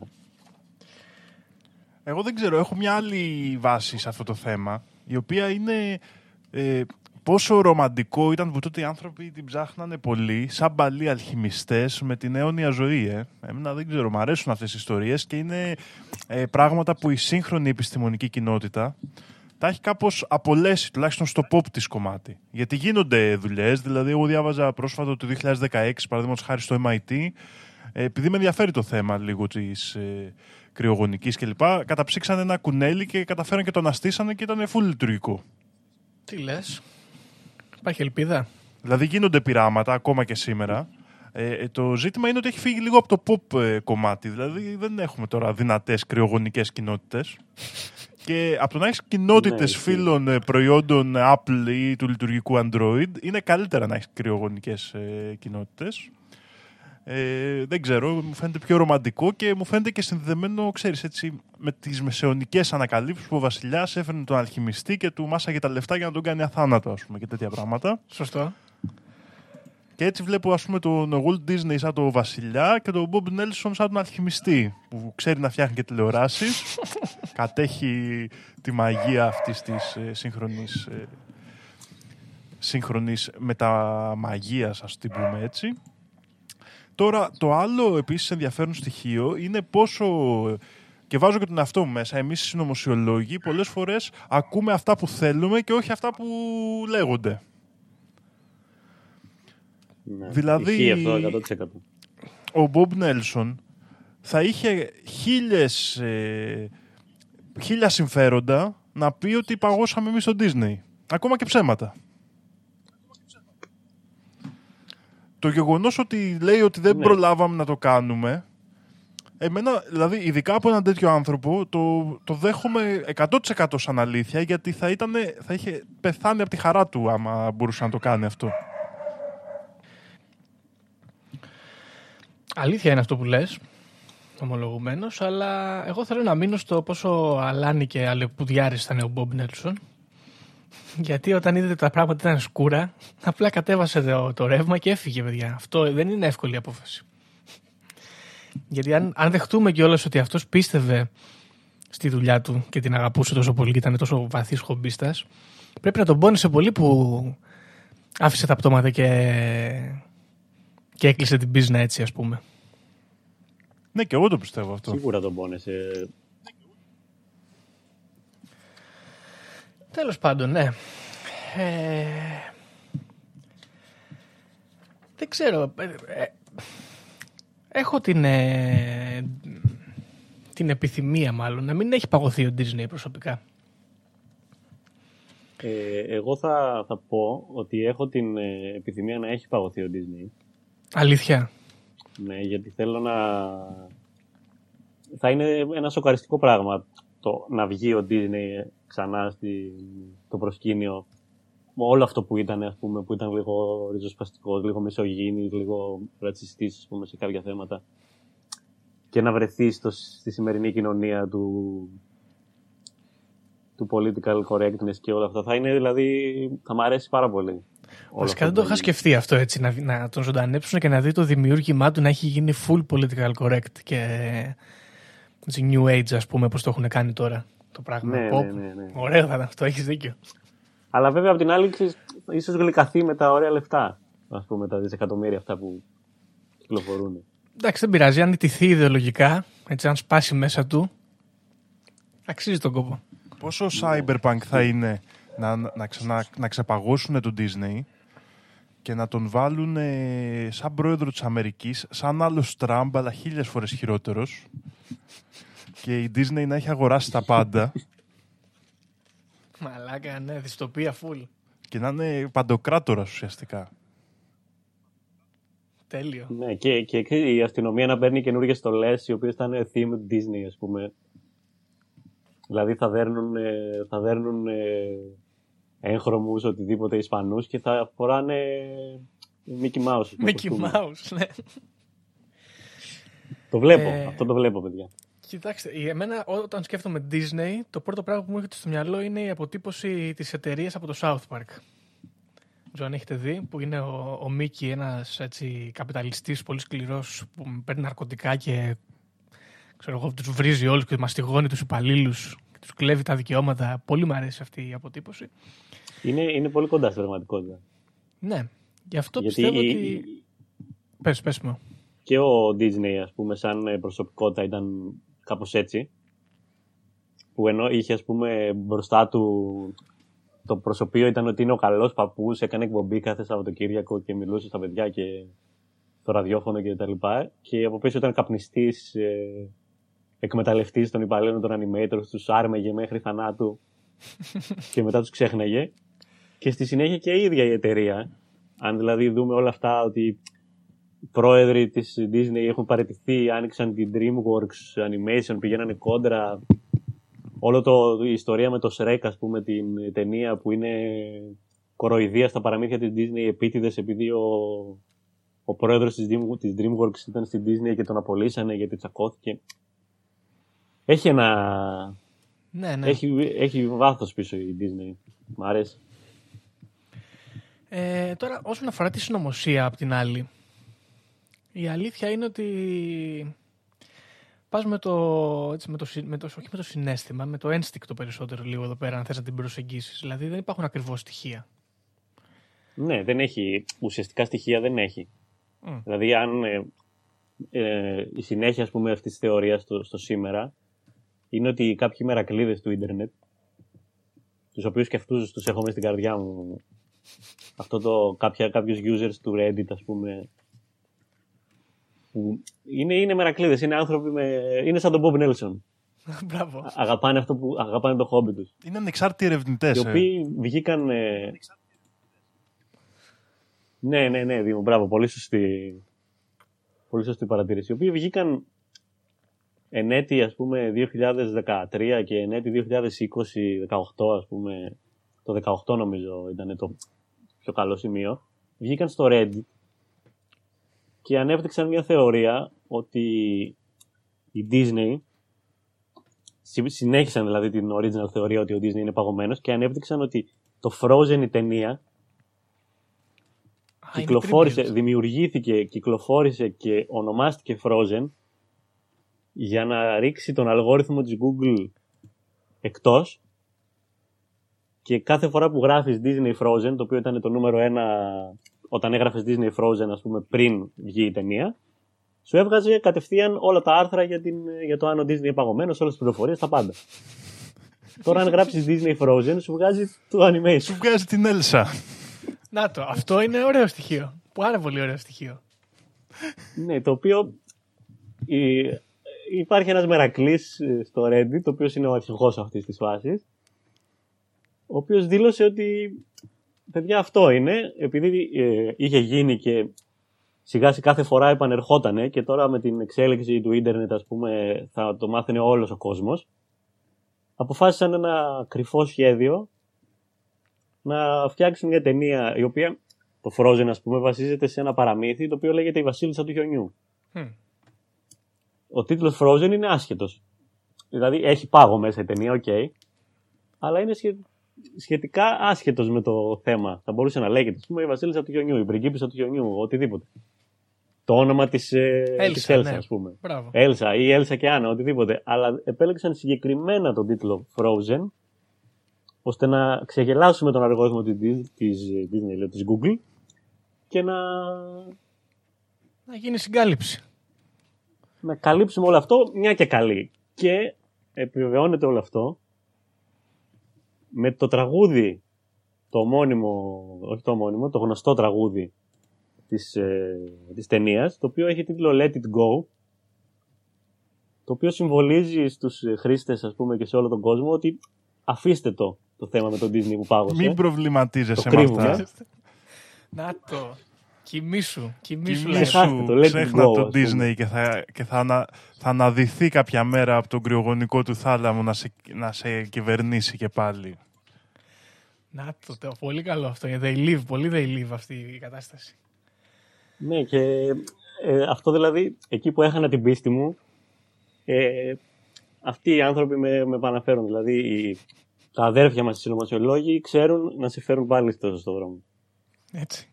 Δεν ξέρω, εμένα το περίεργο με αυτή τη Γιατί μέχρι τώρα, ας πούμε, συνωμοσία στις- είναι πως, ε, πόσο διαδεδομένη είναι. Δηλαδή, εγώ είμαι σίγουρος ότι την ξέρω από το δημοτικό και ότι την έχω ακούσει σε κάποια λάνα από άλλα παιδιά.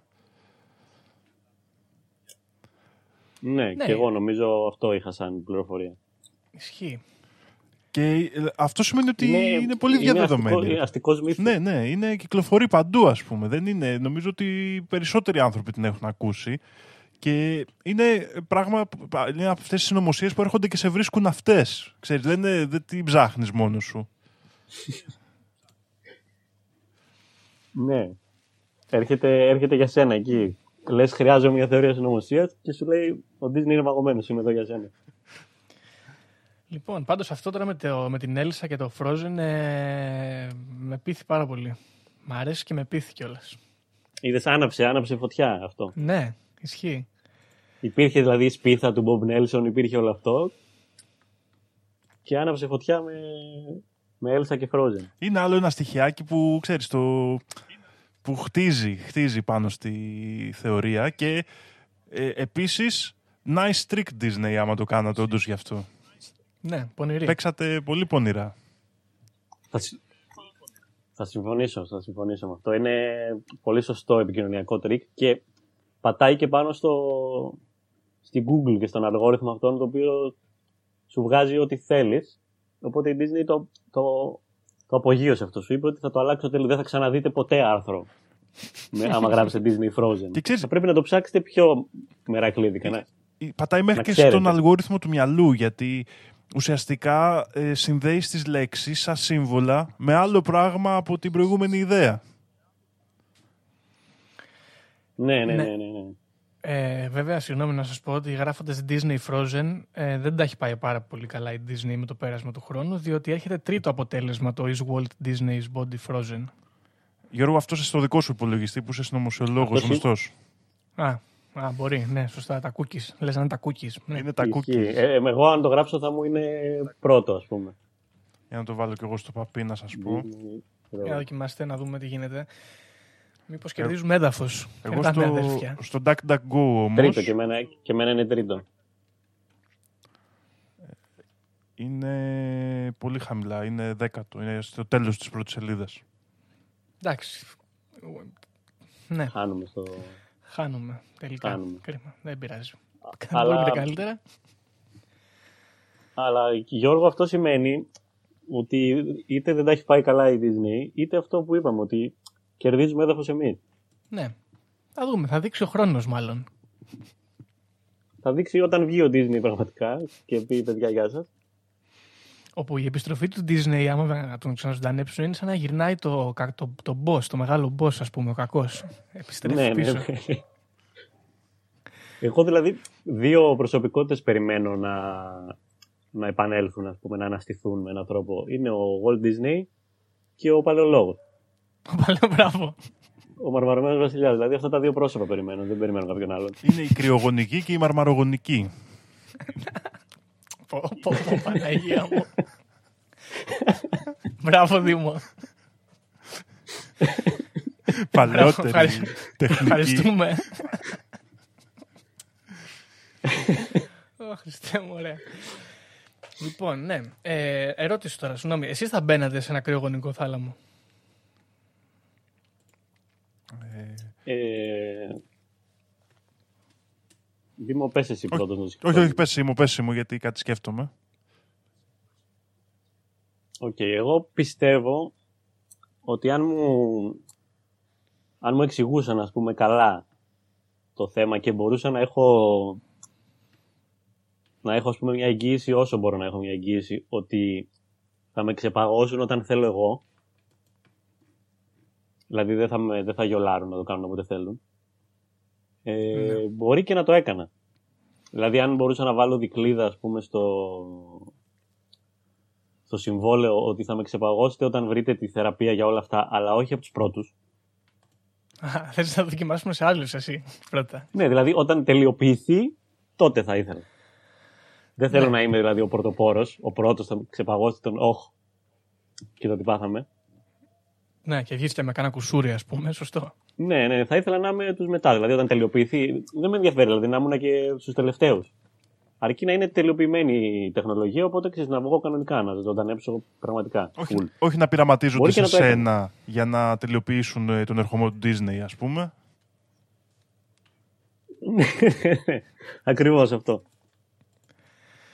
Ναι, σωστό. Βέβαια, απ' την άλλη σκέφτομαι τι είχαμε, τι χάσαμε. Ας πούμε. Αν είσαι άρρωστος βαριά και πεθαίνεις, ξέρω εγώ, δεν, δεν πάει στο διάλογο. ναι. Ουσιαστικά εσύ δεν θα το καταλάβεις. Δηλαδή θα, θα κοιμηθείς σήμερα και απλά θα ξυπνήσεις 150 χρόνια, αλλά για σένα θα είναι πολύ. Ναι, ή δεν θα ξυπνήσεις, ξέρω εγώ, ένα από τα δύο. Okay. Ναι, ναι. Ξέρω εγώ, cool θα έλεγα εγώ. Εγώ θα έμπαινα προσωπικά που λέτε. Εκεί πολύ εύκολο μου φαίνεται και μου φαίνεται και πονηρό γιατί απαγορεύονται οι αυτοκτονίες. Οπότε, αν είσαι, ξέρω εγώ, βαριά άρρωστος και πονάς και υποφέρεις κτλ., να ένας τρόπος να το παρακάμψεις κιόλας και δεν ξέρεις και μη σου κάτσει και το αλαχείο και σε ζωντανέψουν Σωστό, κιόλας. σωστό, σωστό. Πονηρό. Εγώ Πονηρό και δηλώνεις και λες ότι κάνω θυσία στην επιστήμη, ας πούμε, το σώμα μου, ορίστε. Μπράβο. Εγώ δεν ξέρω, ρε Κερδίζεις γαμώ, το Την αθανασία με, το, έτσι, με την πράξη σου αυτή. Ωραίο. προβληματίζομαι λίγο φιλοσοφικά, γιατί κρα- αφήνεις ένα σώμα στη γη, στο οποίο κάποιοι άνθρωποι πρέπει να το προσέχουν, ε, ενέργεια πρέπει να σπαταλιέται για να σε κρατάει παγωμένο και από τη μία το ζωώδες το ένστικτό μου που θέλει να ζήσει ας πούμε μου λέει ναι γιατί όχι γαμάτο θα ήταν και άμα κάποια στιγμή κατακτήσει η ανθρωπότητα την αθανασία θα είναι εντάξει. Αλλά από την άλλη με το ζεν σκεπτικό μου ότι το σώμα είναι ένα πέρασμα ας πούμε δεν ξέρω καμιά φορά με κολλάει λίγο αυτό Εντάξει, πρέπει να διαλέξεις, Δημό μου. ναι δεν Ή γίνεται ζεν ή εθανασία, δεν γίνεται. τα θέλω όλα Γιώργο Ωραία. Και καλά κάνεις βασικά. γενικά όμως εμένα Ε, Επίσης, Δήμο, το. ναι πέσει μου Συγγνώμη, σε, σε διέκοψα. Πες, πες. Όχι, λέω γε- γενικά ότι εμένα με κολλάει λίγο αυτό το θέμα. Αρχικά το γουστάρω πάρα πολύ το θέμα της επέκτασης της ζωής. Δεν ξέρω και μου φαίνεται με χαμένη ευκαιρία που στη σύγχρονη επιστήμη φτιάχνουμε Facebook και Instagram και με μαλακίες τέτοιες και δεν ασχολούμαστε με αυτά τα θέματα. Δηλαδή, ε, εμένα μου φαίνεται ακόμα πιο ωραίο και από το ταξίδι στο διάστημα. Ναι, εντάξει. Και δεν ξέρω, δεν, για- γιατί μου φαίνεται κιόλας ότι αν επεκτείνεις τη ζωή, μετά και το ταξίδι στο διάστημα γίνεται μικρό σε σχέση με το χρόνο που έχεις. Δηλαδή το μπορείς να το κατακτήσεις, καταλάβεις, είναι σαν βάση για να κατακτήσεις όλα τα υπόλοιπα που θέλει η ανθρωπότητα. Βήμα-βήμα. Και δεν ξέρω, και ε, ε, για μένα εγώ δηλαδή συναχωριέμαι που έχει χαθεί αυτή η φάση που υπήρχε εκεί δεκαετία 60-70 που ήταν ας πούμε η ανανέωση αυτού του μεσαιωνικού, του, τα, της αναζήτησης ας πούμε για την αιώνια ζωή κλπ. Που ήταν, υπήρχε, υπάρχει βαθιά στην παράδοσή μας, έτσι, είναι παραδοσιακό θέμα και σε, όλες τις, σε όλους τους πολιτισμούς. Σωστό. Σωστό και Δήμο πάνω στο ηθικό που είπες πριν, ας πούμε, το να αφήσεις το σώμα σου πίσω και να σπαταλιέται ενέργεια έχει να κάνει λίγο και με το πόσο πιστεύεις εσύ ότι είσαι σημαντικός. Ότι δηλαδή αξίζει αυτοί που θα μείνουν πίσω να σε φροντίζουν και να σπαταλάνε ενέργεια γιατί όταν θα σε επαναφέρουν στη ζωή θα είσαι κάποιος. Θα κάνεις δηλαδή κάτι που θα βοηθήσει την ανθρωπότητα. Είναι λίγο και είναι εγωιστικό εκ μέρους μας όποιος θέλει ας πούμε, να το κάνει αν κρίνει το κόστος ας πούμε, και σκεφτεί τι μπορεί να γίνει. Ναι, και αυτό έχει και την επέκταση ότι πιστεύεις ότι σαν άτομο, σαν συνδυασμός που είσαι, είσαι κατά μία έννοια μοναδικός και πρέπει να διατηρηθεί. Και γι' αυτό είπα ότι κοντράρετε λίγο με τη ζεν φιλοσοφία, γιατί αν θεωρείς ότι είσαι κομμάτι ενός μεγαλύτερου πράγματος, το οποίο εξελίσσεται στο χρόνο, αυτή η έννοια του ατόμου δεν είναι τόσο σημαντική. Ναι. Ισχύει αυτό. Πράγματι. Τώρα, από την άλλη, ποιος ενδιαφέρθηκε Δήμο για όλους εμάς, θα πω εγώ. Οπότε γιατί να ενδιαφέρομαι εγώ για όλους τους υπόλοιπους και για την ενέργεια που καταναλώνεται και για όλα αυτά τα συμπαντικά πράγματα. Εγώ θέλω να με ξαναζωντανέψουν όταν θα μπορώ να έχω βιονικά χέρια και μάτια. Αυτό μου απασχολεί. Και ξέρεις Γιώργο, ο Έτιγκερ που έγραψε το βιβλίο για την κρυογονική ήταν και ο, αυτός που ξεκίνησε και το ρεύμα του transhumanism. Μπράβο. Το, και το οποίο είναι πάρα πολύ υπέροχο. Φρο- και Έχει γράψει το βιβλίο, αν θυμάμαι καλά, λέγεται From Men to Supermen. Μπράβο. Αυτό είναι ένα άλλο ερώτημα, ας πούμε, θα, θα, έβαζε, θα έκανες προσθετική στο, στόμα, στο σώμα σου, ας πούμε, χέρια, πόδια, 100%. οτιδήποτε. Όλα, όλα, όλα μεταλλικά εκεί. Δε- Εγώ μάλλον όχι γιατί είμαι Τέντ Καζινσκικός. Είσαι κατά. Εντάξει. όχι, όχι. Βιονικά μάτια, βιονικά χέρια να σπάω τις πόρτες. Έτσι τέτοια πράγματα μου αρέσουν. Εγώ έχω αυτά τα προβλήματα, δηλαδή ξέρεις, μου αρέσει το aesthetic, αλλά μετά φιλοσοφικά κολώνω. Μην κολώνει, Δημό. Ξεκόλα.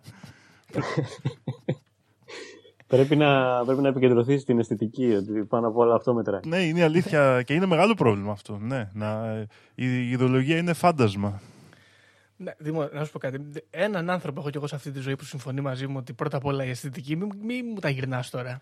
Απλά, Γιώργο, δεν δεν στα γυρνάω. Απλά λέω το, το, το προσωπικό μου καημό, ας πούμε, πως ε, προσπαθώ να βάζω σαν νούμερο ένα την αισθητική, αλλά είμαι μαθημένος και μεγαλωμένος σε μια κοινωνία που με έκανε να πιστέψω ότι αυτό το χαζό πράγμα που λέγεται ιδεολογία είναι σημαντικό.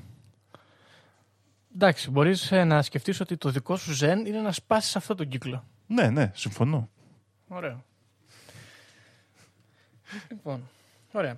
Επιστρέφοντας στη συνωμοσία, πώς σας φαίνεται, ε, θέλω να μου πείτε την άποψή σας τώρα, εντάξει, αφού τα συζητήσαμε όλα αυτά. Πιστεύετε λοιπόν ότι ο Disney είναι παγωμένος, πιστεύετε ότι θα τον ξεπαγώσουν, πιστεύετε ότι είναι κάποιο κόλπο marketing που απέτυχε; Τι άποψη έχετε λοιπόν, έτσι, σουμαριστικά; Ε, εγώ προσωπικά, μιας και έφερα και αυτή τη συνωμοσία στο τραπέζι, την γνωρίζω από πολύ παλιά, όπως είπαμε και πριν. Δηλαδή, από παιδί νιώθω ότι ξέρω ότι ο Disney είναι παγωμένος. Και το δέχομαι. Δεν το Έχει- εξετάζω πάρα πολύ. Δηλαδή, όλα τα στοιχεία δείχνουν ότι δεν είναι. Αλλά, δηλαδή, ρεαλιστικά, ας πούμε, αν το, αν το βάλω λογικά κάτω, ε, δεν είναι σίγουρο. Αλλά εγώ θέλω να είναι, δηλαδή το δέχομαι. Μ' αρέσει. Έχει εντυπωθεί μέσα σου, στην ψυχούλα σου, ας πούμε. Ναι, ναι, ναι, μ' μ' αρέσει και επίσης δεν είναι και κάτι πολύ βαρύ, ας πούμε. Δεν δεν θα αλλάξει πολλά πράγματα, εκτός αν γίνει όντως ο κυβερνήτης του κόσμου και μας σκοτώνουν αστυνομικοί μήκη. Αλλά αν δεν γίνει αυτό, δεν θα αλλάξει και κάτι. Δηλαδή, αν όντως ζει ο Disney. Μάλιστα. Δήμο, εσύ; Εγώ πιστεύω, Γιώργο, ότι έκανα έναν κύκλο σε αυτό το επεισόδιο. Ήρθα στο επεισόδιο και ήμουν ασίγουρος για αυτή τη θεωρία. Γιατί, γιατί λέω, την έχω μάθει από παιδί, ισχύει. Ε, στη συνέχεια, με τις δηλώσεις του Ρόμπερτ Νέλσον, καταβυθίστηκα λίγο. Μμ. Γιατί ξέρεις, δεν είναι μια διάψευση από την Disney ή από κάποιο κράτος ή από κάτι άλλο. Είναι μια διάψευση από έναν μερακλή του χώρου. Ναι. Από την άλλη, βέβαια, σκέφτομαι ότι θα μπορούσαν να υπάρχουν και άλλες κοινότητες ή εταιρείες που να προσφέρουν αυτή τη δουλειά. Και απλά να μην πρόλευε η συγκεκριμένη εταιρεία του κυρίου Νέλσον και η συγκεκριμένη κοινότητα να την κάνει τη δουλειά. Και ποιος μου λέει εμένα ότι στην Disney που έχουν τόσα δισεκατομμύρια δεν προσέλαβαν κάποιους άλλους επιστήμονες να το φτιάξουν και το κόλπο. Μπράβο. Οπότε σε συνδυασμό με το τελευταίο στοιχείο για το Frozen πλέον ε, είμαι σχεδόν βέβαιος αισθητικά, όχι λογικά ότι ο Disney είναι παγωμένος αυτή τη στιγμή και η Disney προσπαθεί να τα αγοράσει όλα για να τον εγκαταστήσει σαν νέο παντοκράτορα του κόσμου Walt Disney 2034 Mickey for America Έτσι, μπράβο. με νέο κόμμα, ούτε καν ρεπουμπλικάνος ή δημοκρατικός, σαν ρεπουμπλικάνοι, δημοκρατική και Disney. Μόνος του, ναι, Disney, μπράβο. Και όχι, ναι, πιστεύω ότι ισχύει η θεωρία πλέον, άρα η, η παιδική μου αθωότητα με- μου είχε επιτρέψει να τη δεχτώ. Ωραίος. Ε, ναι, και εγώ θα συμφωνήσω σε αυτό και πιστεύω ότι μάλιστα ο Μπομπ Νέλσον ε, βγήκε και είπε αυτά τα πράγματα έτσι σαν μια παραδοχή ας πούμε της αποτυχίας του για να γλιτώσει οικονομικά το φιάσκο αυτό να πει ότι εντάξει παιδιά ορίστε δεν, το, δεν έφταιγα. Τι να κάνω, δεν, δεν πήγε καλά, δεν φταίω εγώ. Παρότι πήγε καλά. Και ναι, ταυτίζομαι απόλυτα Δήμο με την άποψή σου. Απόλυτα θα πω. Και εγώ και εγώ, παιδιά. Είμαστε, είναι νομίζω ομόφωνη η απόφαση ότι η Disney είναι παγωμένος. Σίμω, να σε ρωτήσω κάτι, μιας και είσαι του χώρου του κινηματογράφου. Το Blade Runner το έχει. Δεν είναι studio Disney αυτό, είναι Blade Runner. Δικό του, δική του φάση, έτσι. νομίζω είναι της Warner ε, Bros. αν θυμάμαι. Α, Warner Bros. Εντάξει. Okay. Μήπως το 2049 είναι κάποια προφητική ημερομηνία, σκέφτομαι. Oh, θα μπορούσε κάτσε να, να επιβεβαιώσω αν είναι της Warner Bros. Και Α να σου ελπίσουμε πω, όχι. Και επίσης είναι ωραίο, άμα βγει ο Disney, τον ξεπαγώσουν και γίνει αυτοκράτορας, να ξεκινήσει μια τέτοια επανάσταση εναντίον του Disney και θα είναι και αισθητική επανάσταση εναντίον των δημιουργημάτων της Disney που έχει αρχίσει να καταστρέφει διάφορα παιδικά μας όνειρα όπως με το Star Wars και άλλα τέτοια. Για να δούμε.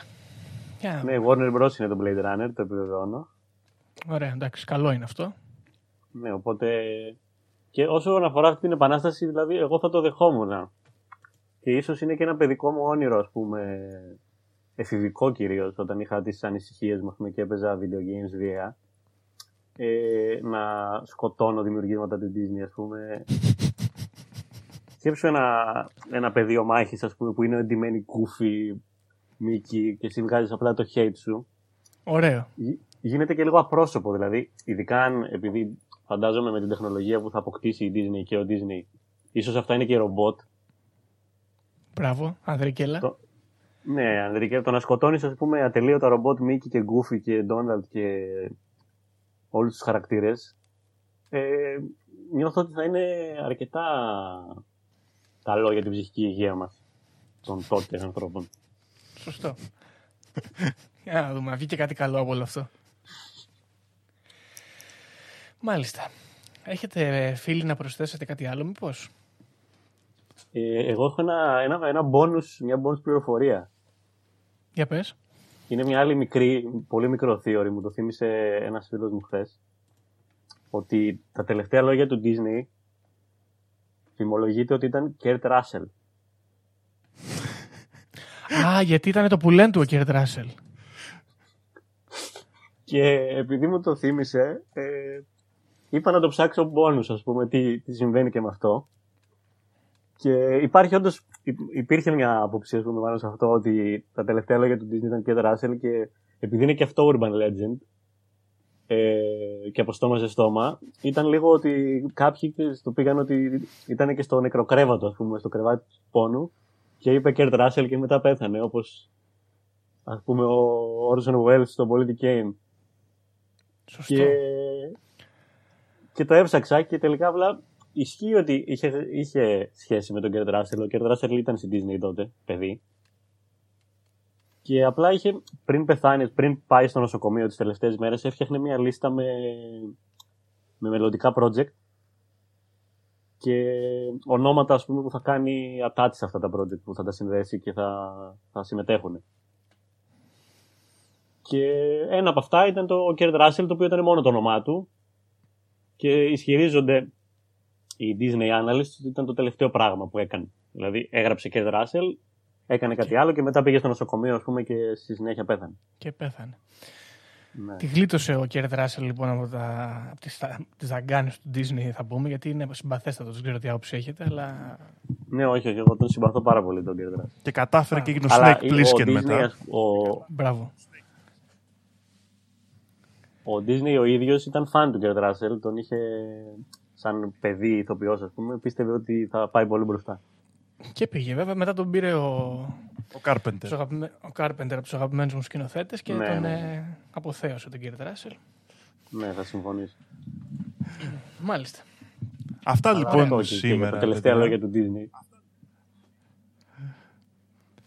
Disney δυστοπία το σημερινό επεισόδιο. ναι, πραγματικά. Από τα πιο οδυσίωνα επεισόδια που έχουμε κάνει για το μέλλον. ε, αναλογιστείτε κι εσείς τώρα. Μπαίνατε εσείς στην κατάψυξη να σας ξεπαγώσουν αργότερα. Θα θέλατε να δείτε το μέλλον αυτό το που έρχεται. Θα τολμούσατε να δωρήσετε το σώμα σας για μια τέτοια επιστημονική πρόοδο ή θεωρείτε ότι αυτά είναι μάταια πράγματα που κάνουν οι ολιγάρχες από το Disney; Και με αυτές τις πληροφορίες θα ευχαριστήσουμε τον καλεσμένο μας που ήρθε σήμερα να μας πει αυτό το φανταστικό θέμα το οποίο ήταν πάρα πολύ καλό. Ευχαριστούμε Σίμω. Ευχαριστούμε πολύ, Σίμου. Ευχαριστώ εγώ, παιδιά, για την πρόσκληση. Και θα σας αφήσουμε μέχρι το επόμενο επεισόδιο. Γεια χαρά. Γεια χαρά.